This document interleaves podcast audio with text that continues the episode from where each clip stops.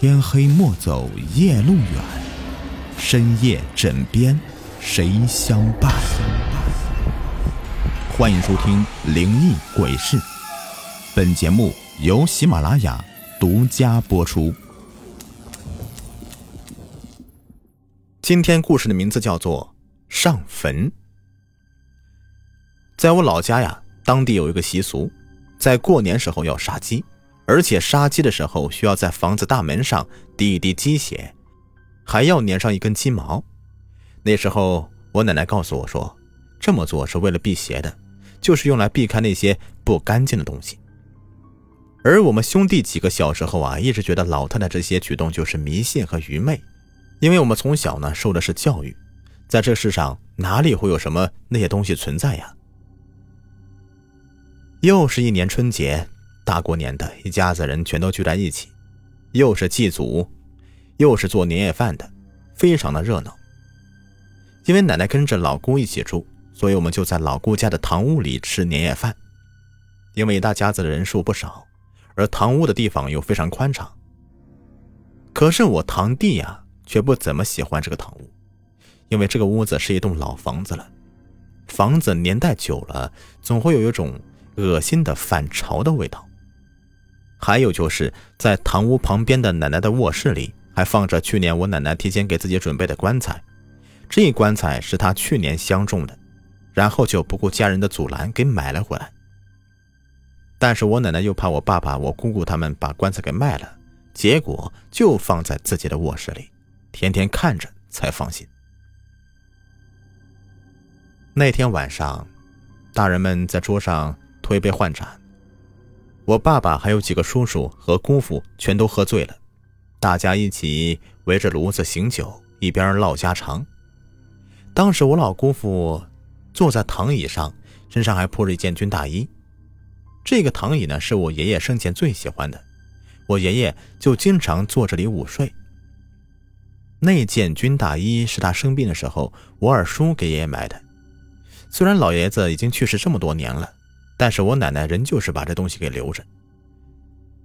正当我趴在炕上快要睡着的时候，发生的事情却让我难以解释，只是心中隐隐的有些害怕。这就在我奶奶说明天让我爸和我二叔去我爷爷的坟上看看的时候，我老姑父的表情突然变得异常起来，他的身子不断的抽搐起来，就好像浑身都抽筋似的。然后脸色也变得有些苍白，大家还以为是我老姑父太冷了，于是我奶奶就让老姑又往炉子里面填了一些木头棒子。这时候啊，就听老姑父的喉咙里面就好像是呜噜呜噜的说话声，隐隐约约的，好像是说：“别烧了，太热了，我进不来。”可是我记得我姑父不是这个声音呢，这明显这不是我老姑父说话的。因为那声音听起来十分的苍老，我就望了望我老妈，老妈脸色看起来很不好，我奶奶也是一下子就愣住了。我老姑就过去推了推我老姑父，可是老姑父并没有搭理我老姑，而是熟练的从军大衣的口袋里掏出一个烟嘴来，很熟练的插上一支烟，然后是十分自然的叼在嘴里，望着我老爸。那个烟嘴是我爷爷在世的时候经常用的，不过在我爷爷去世以后啊，就再也没有见过了。曾经奶奶呢还专门的找过，想给爷爷下葬时候一起埋给爷爷，可是一直都没有找到。此时却被我老姑父从军大衣的口袋里面给掏了出来，屋子里的众人们都沉默了，没有人敢说话，所有人都是表情凝重的望着我老姑父。只有我们这些孩子不明所以。突然，我奶奶急忙叫着哥哥姐姐们，带着我和一众的弟弟妹妹去院子里放鞭炮，将一堆孩子支走。当时我堂弟走在最后面，临出门的时候啊，他回头就看了一眼，就看到我老姑父在看他笑，只不过那个笑容感觉就是怪怪的，却又说不上来是什么感觉。在那之后，我堂弟就生了一场大病，整晚整晚的高烧不退，还不停的说胡话。因为我家和堂弟家住一个村子，所以每天我都会过去看看堂弟。可是，一连好多天，堂弟都是稀里糊涂的沉睡着。后来，老爸和老妈知道我每天都去堂弟家，还把我给打了一顿，再也不让我单独去了。只有他们去的时候啊，我才能跟着。在堂弟昏迷的时候，我就偷偷的看到我奶奶在他床边烧着纸钱。嘴里还在念念叨叨的：“你这老头子，大过年的还不消停！你说你回来干啥？小孙子都被你给吓到喽。”可是那天晚上以后，我堂弟的高烧便一点一点的退了下来。不过，自从堂弟生病以后啊，家里人便是没有人再去提起那晚发生的诡异事情。就好像从来都没有发生过一样。我爷爷的东西也都被我奶奶给拿去烧掉了，军大衣、躺椅，还有老姑父不知从哪里掏出的那个烟嘴还有一些其他爷爷生前喜欢用的东西，一件都没有留下，全都被奶奶拿去烧掉了。慢慢的，我们也都淡忘了老姑父那天晚上的异常举动，而且随着我年龄的增长。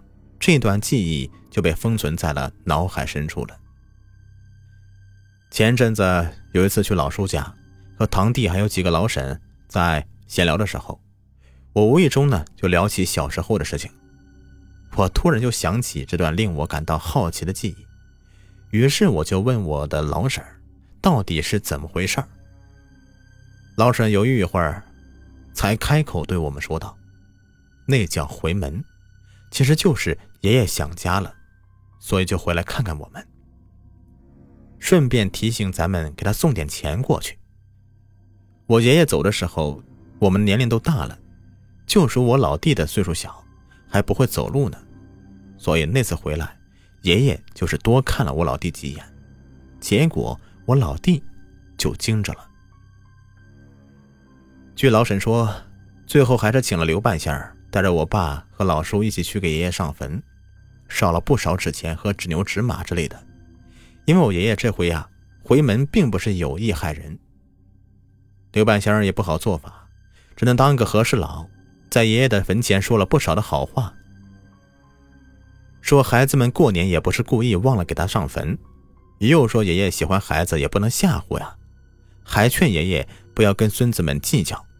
之后又让我奶奶在家里给爷爷烧纸，也跟爷爷说了不少的好话，求求爷爷别缠着小孙子了。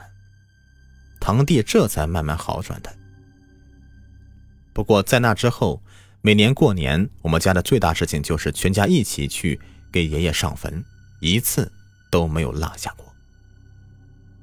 本集故事已播完，感谢收听。